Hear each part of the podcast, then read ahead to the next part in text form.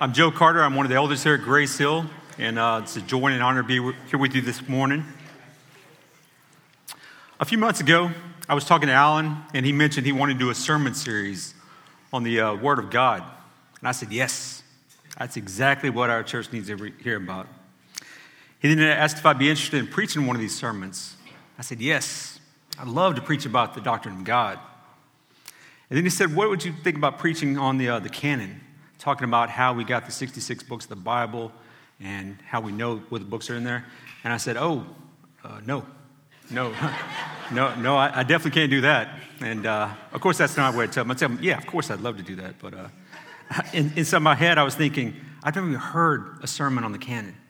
Uh, how, you know, if seasoned preachers don't preach on it, uh, you know, how am I expected to pull it off? And this is only the second time I've ever preached before. Now, I could give a lecture on the canon.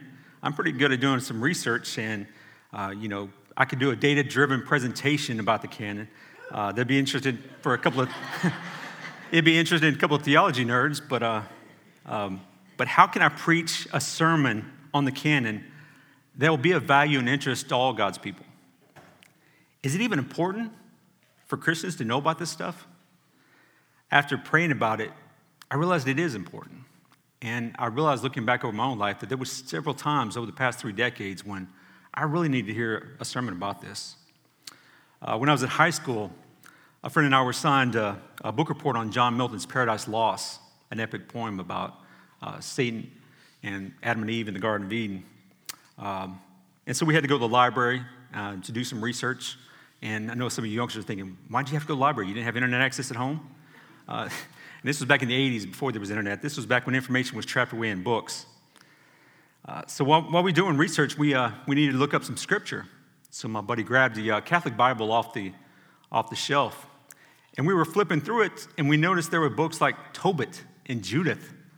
And this section that I later learned was called the Apocrypha that I never heard about before. And my friend asked me, since I'd been to vacation Bible school before, he figured out I was an expert, why Catholics have all these books in their Bible that we don't have. And I didn't know. I didn't know how to answer, and I never took the time to find out. About a decade later, I was stationed on a Marine Air Base in uh, Iwakuni, uh, uh, excuse me, Okinawa, Japan. And uh, again, this was before the internet, so we didn't have a whole lot to do back then. So every weekend, I would just go to the base theater and see whatever movie was they were showing that week. And uh, one weekend, they were showing this terrible horror flick called Stigmata. Uh, and it's about a Catholic priest who discovers the Gospel of Philip, or I'm sorry, the Gospel of Thomas.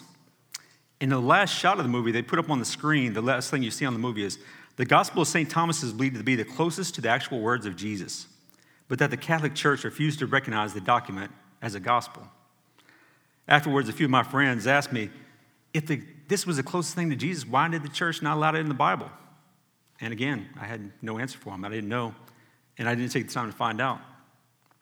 Well, about five years after that, along comes Dan Brown's book, The Da Vinci Code. It's a fictional story that uses a text called the Gospel of Philip. And, and in the Gospel of Philip claims that Jesus didn't die and he wasn't resurrected. Instead, he got married to Mary Magdalene and he had a bunch of children and a bunch of children that opposed the church. And once again, friends ask me, um, why, if the church included the Gospels of Matthew, Mark, Luke, and John, why didn't it include the Gospel of Thomas? And once again, I didn't know how to respond. Eventually, I did find out all these answers to all these questions. But by not being prepared when it mattered, a lot of people I encountered walked away a lot more skeptical of the Bible.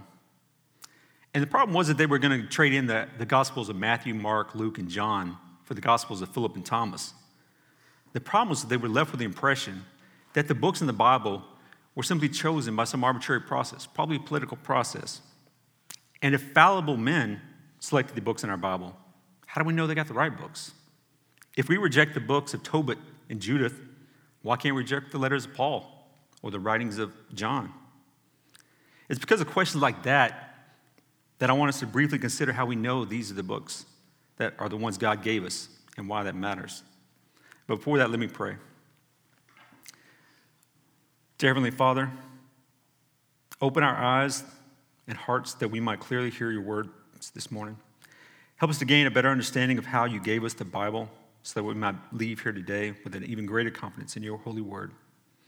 In your holy word, holy name we pray. Amen. Uh, please turn your Bibles or your Bible apps to uh, the book of John, chapter 10. Uh, if you don't have a Bible and would like one, please stop by the Connect table this morning. We'll give you one. We'd love to give you one free from Grace Hill. In John chapter 10, Jesus talks about the good shepherd and his sheep. And Jesus says to the Jewish leaders, Verily, very truly, I tell you, Pharisees, anyone who does not enter the sheep pen by the gate, but climbs in by some other way, is a thief and a robber. The one who enters by the gate is the shepherd of the sheep. The gatekeeper opens the gate for him, and the sheep listen to his voice. He calls his own sheep by name and leads them out. When he has brought out all his own, he goes on ahead of them, and his sheep follow him because they know his voice. But they will never follow a stranger. In fact, they will run away from him because they do not recognize a stranger's voice. Jesus used this figure of speech, but the Pharisees did not understand what he was telling them. There are a few more phrases I want to point out from this chapter. Verse 8 All who have come before me are thieves and robbers, but the sheep have not listened to them. Verse 14 I am the good shepherd. I know my sheep, and my sheep know me. And verse 16 I have other sheep that are not of the sheep pen. I must bring them also. They too will listen to my voice, and there should be one flock and one shepherd. In verse 25 through 27, the works I do in my Father's name testify about me, but you do not believe because you are not my sheep. My sheep listen to my voice. I know them, and they follow me. Now, when Jesus repeats something this many times, it's something we should sit up and take notice. And what he's saying here is three things that we should be paying attention to. Number one, that his followers know that he's the Messiah, the Son of God that they recognize his voice, and that they listen to him and imply that they will do his will.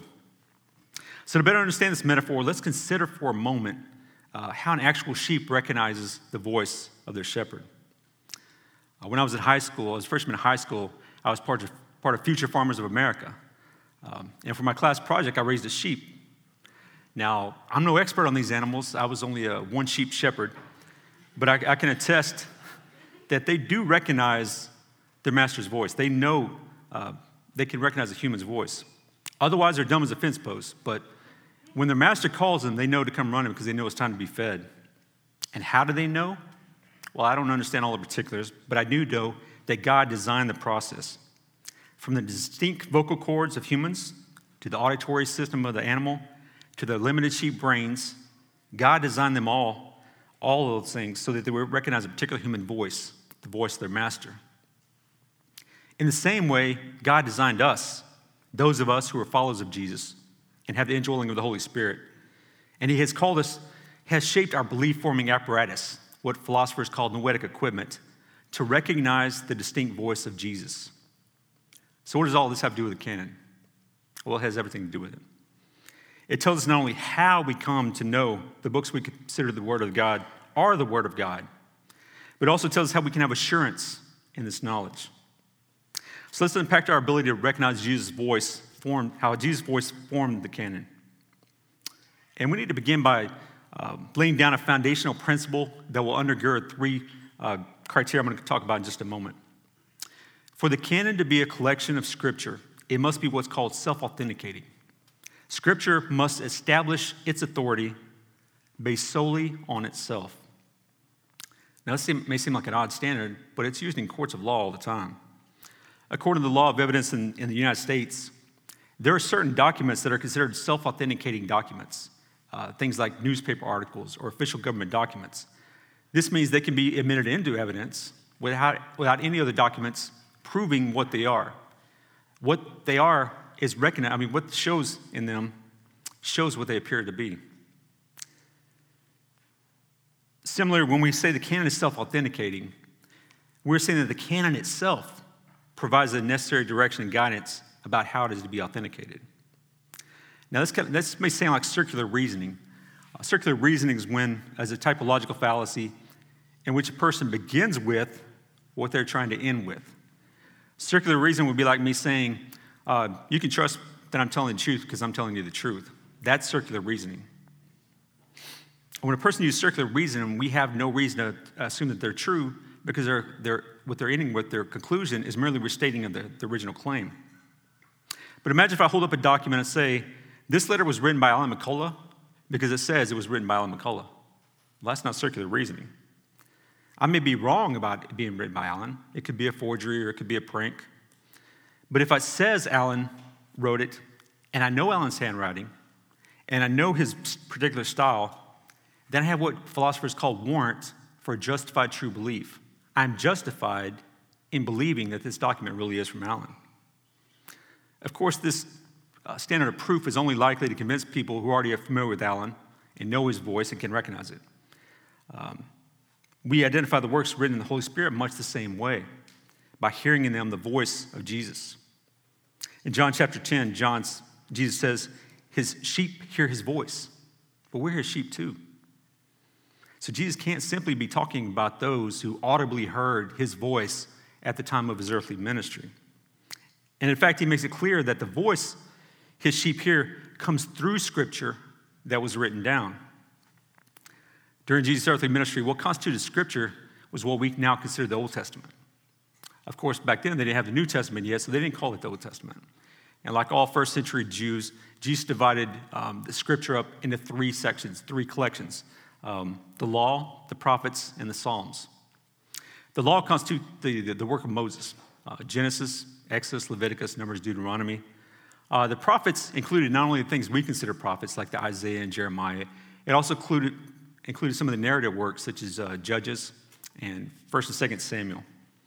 And the Psalms included not just the Psalms, what we consider the Psalms, included all the wisdom literature, such as Job and Proverbs also. Now, after his resurrection, Jesus tells his followers, his sheep, that all the Old Testament is about him. All the Psalms, all the law, all the prophets, they're all about him. In Luke 24 44, he adds, He said to them, This is what I told you while I was still with you. Everything must be fulfilled that is written about me in the law of Moses, the prophets, and the Psalms. Then he opened their minds so that they could understand the scriptures. Jesus also says in John 5 39, again referring to the books of the Old Testament, these are the very scriptures that testify about me.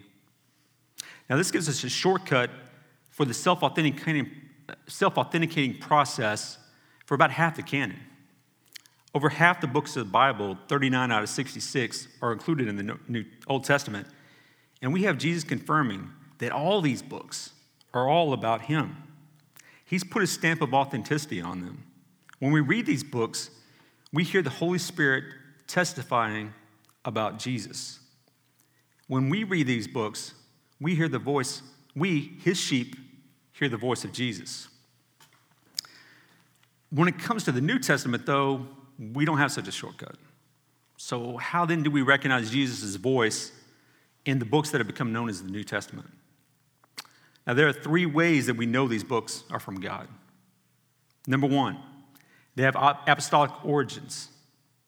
Number two, they were received by the corporate church under the guidance of the Holy Spirit. And number three, they bear divine qualities. Uh, we're going to briefly consider each of these and kind of show how they all lead to a self authenticating canon of Scripture.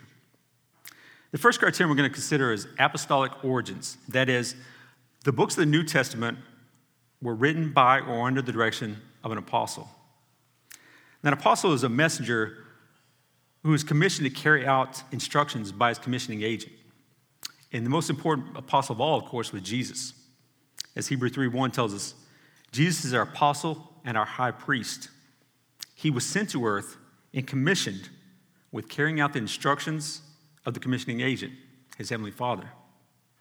All the other apostles were witnesses to the resurrection of Jesus and were sent by him to make disciples of all nations. We also find in John 16 that Jesus promised his apostles that they would be getting more instructions from him, hearing his voice even after the resurrection, after his ascension to heaven.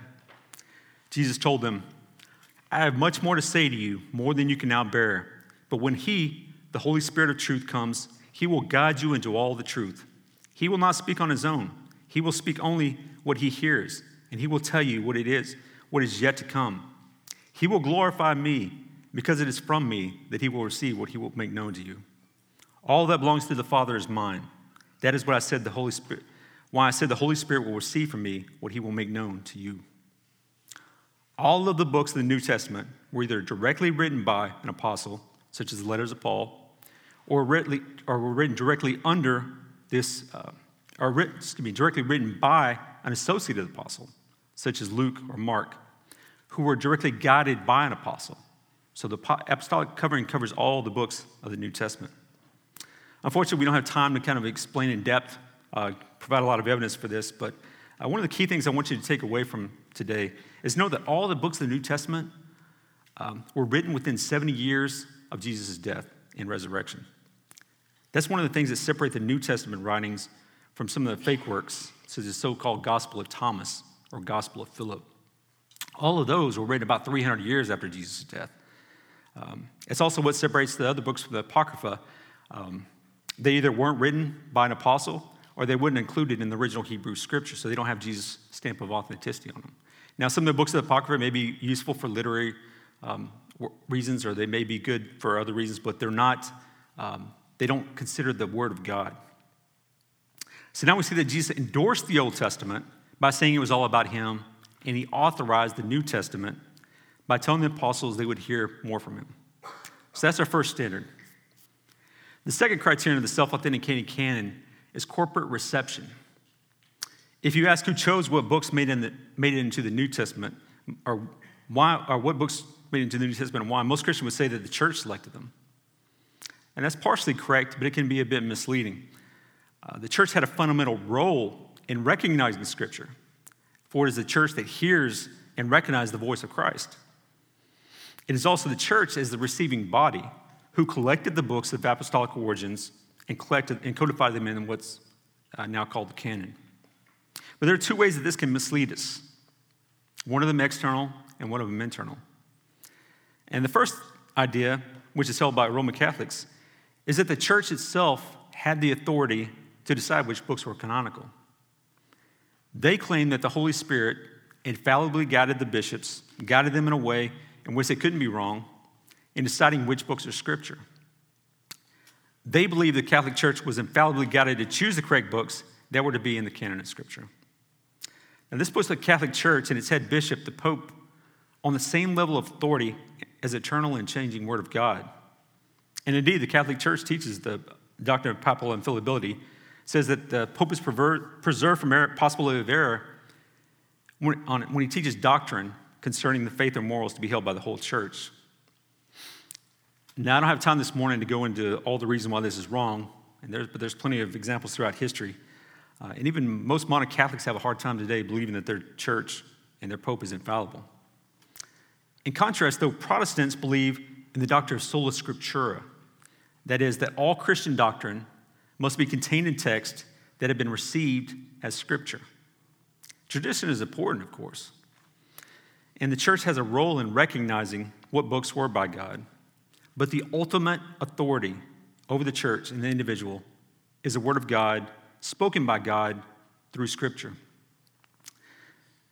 But if the Bible itself is the ultimate authority over the, the church and the individual Christian, then who or what decided uh, what was to be included in Scripture? And the answer is God did. Only God has the authority to determine which books were written by Him. As Hebrews 6:16 says, People swear by someone greater than themselves, and the oath confirms what is said and puts an end to all argument. That is why some people say, Well, I swear on the Bible, or I swear to God, though they should never say that, when they want to show that they're serious. It adds some weight to it. But since there's no authority higher than God, when God makes a promise, and when He wants to swear on something, He has to swear on Himself, as Hebrews 6.13 tells us. That's the external error about the canon, and it's commonly made by Catholics.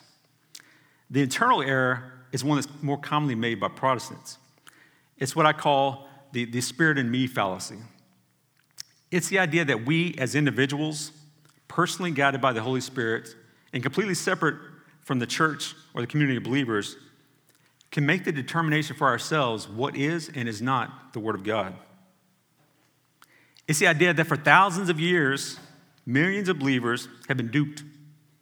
It's the idea that all Christians thought they were hearing Jesus' voice in the books of the Old and New Testament, all of them, all of us, were wrong and misguided. Now, for an individual to think they know better than centuries of saints and scholars is rather astounding, but it's also very, very American.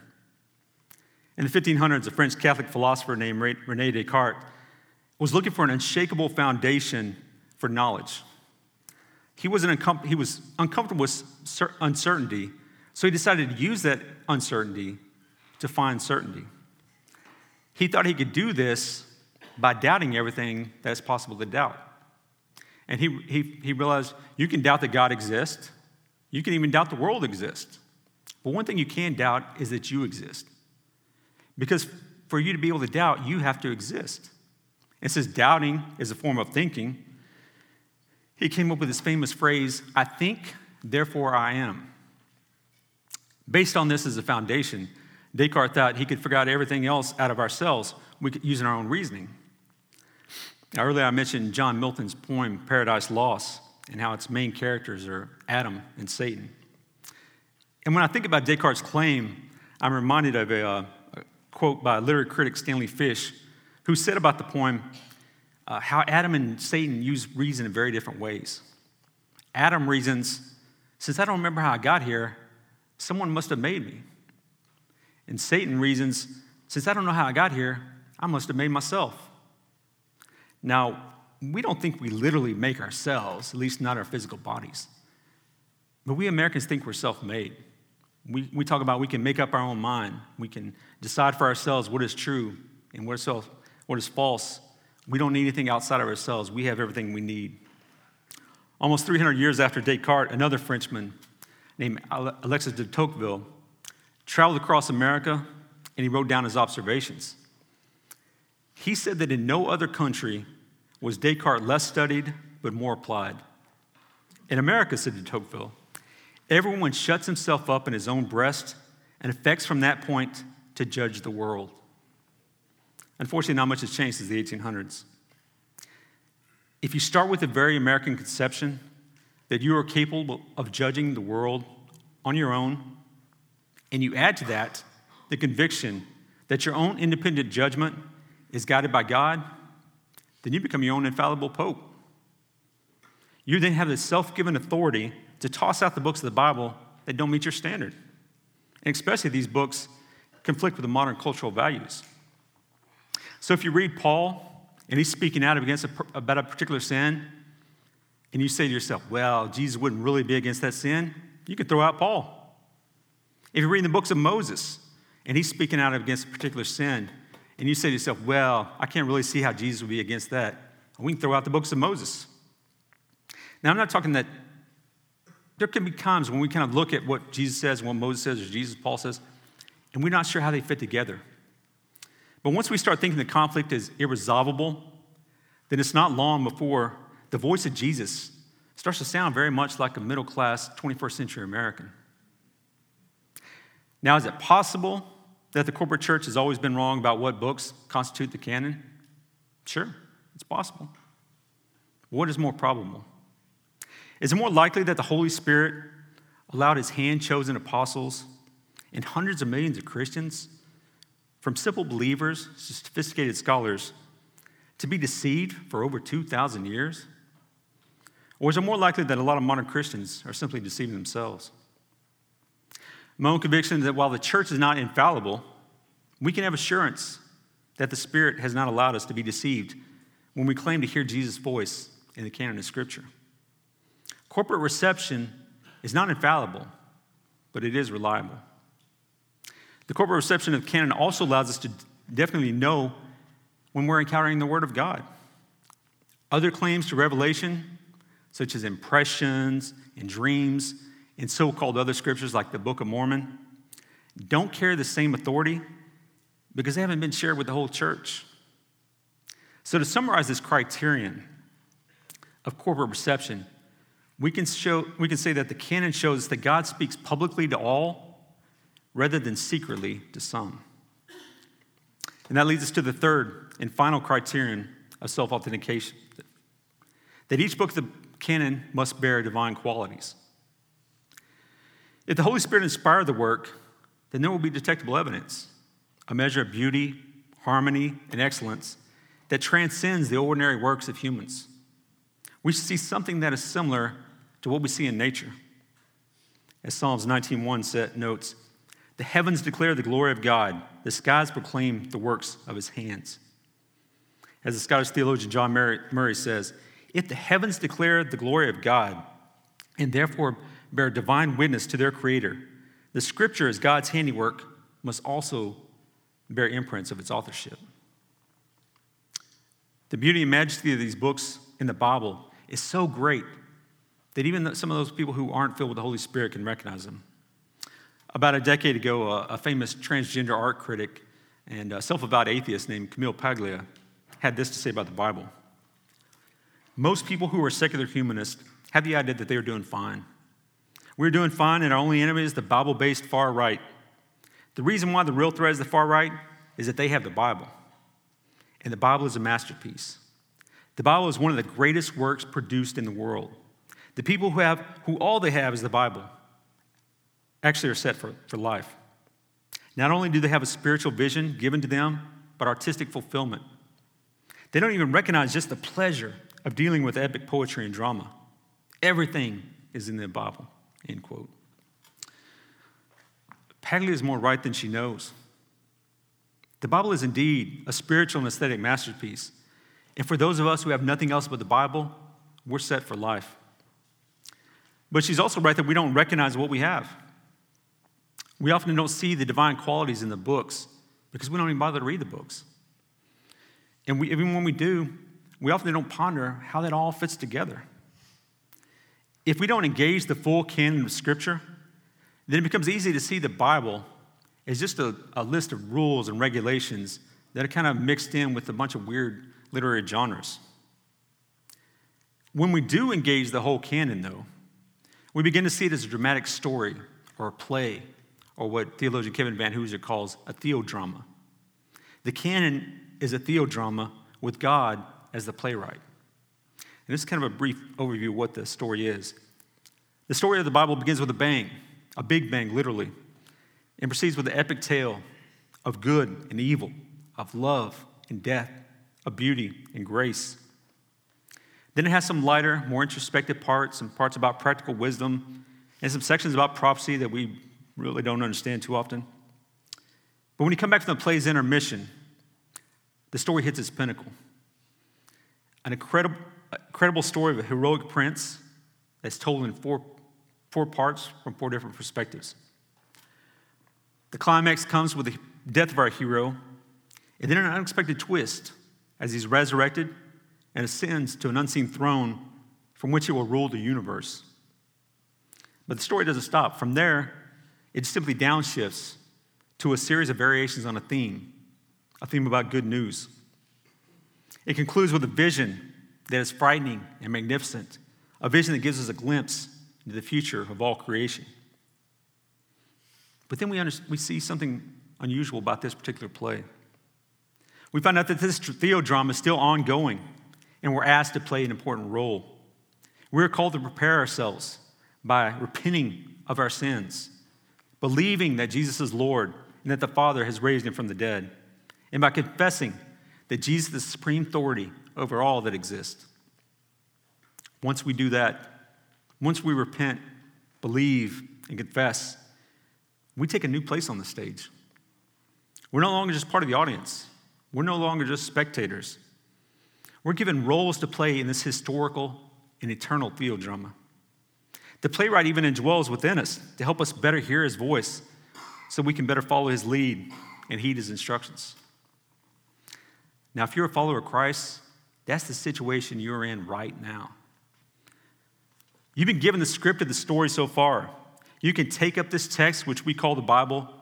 You can look across time and space and history, and you can see how God interacted with some of the main characters in his story. And through it all, on every page, you can hear the voice of Jesus.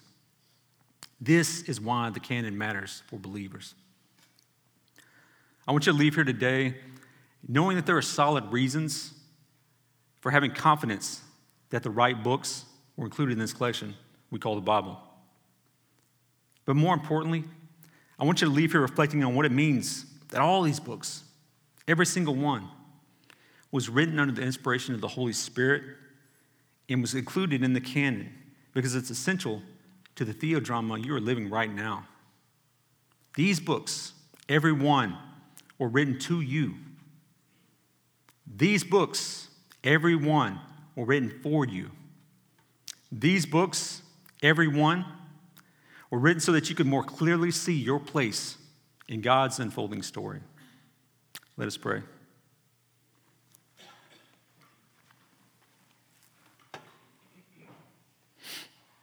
Holy Spirit, we come before you today to thank you for inspiring the books of the canon. We thank you for testifying to Jesus in all of Scripture.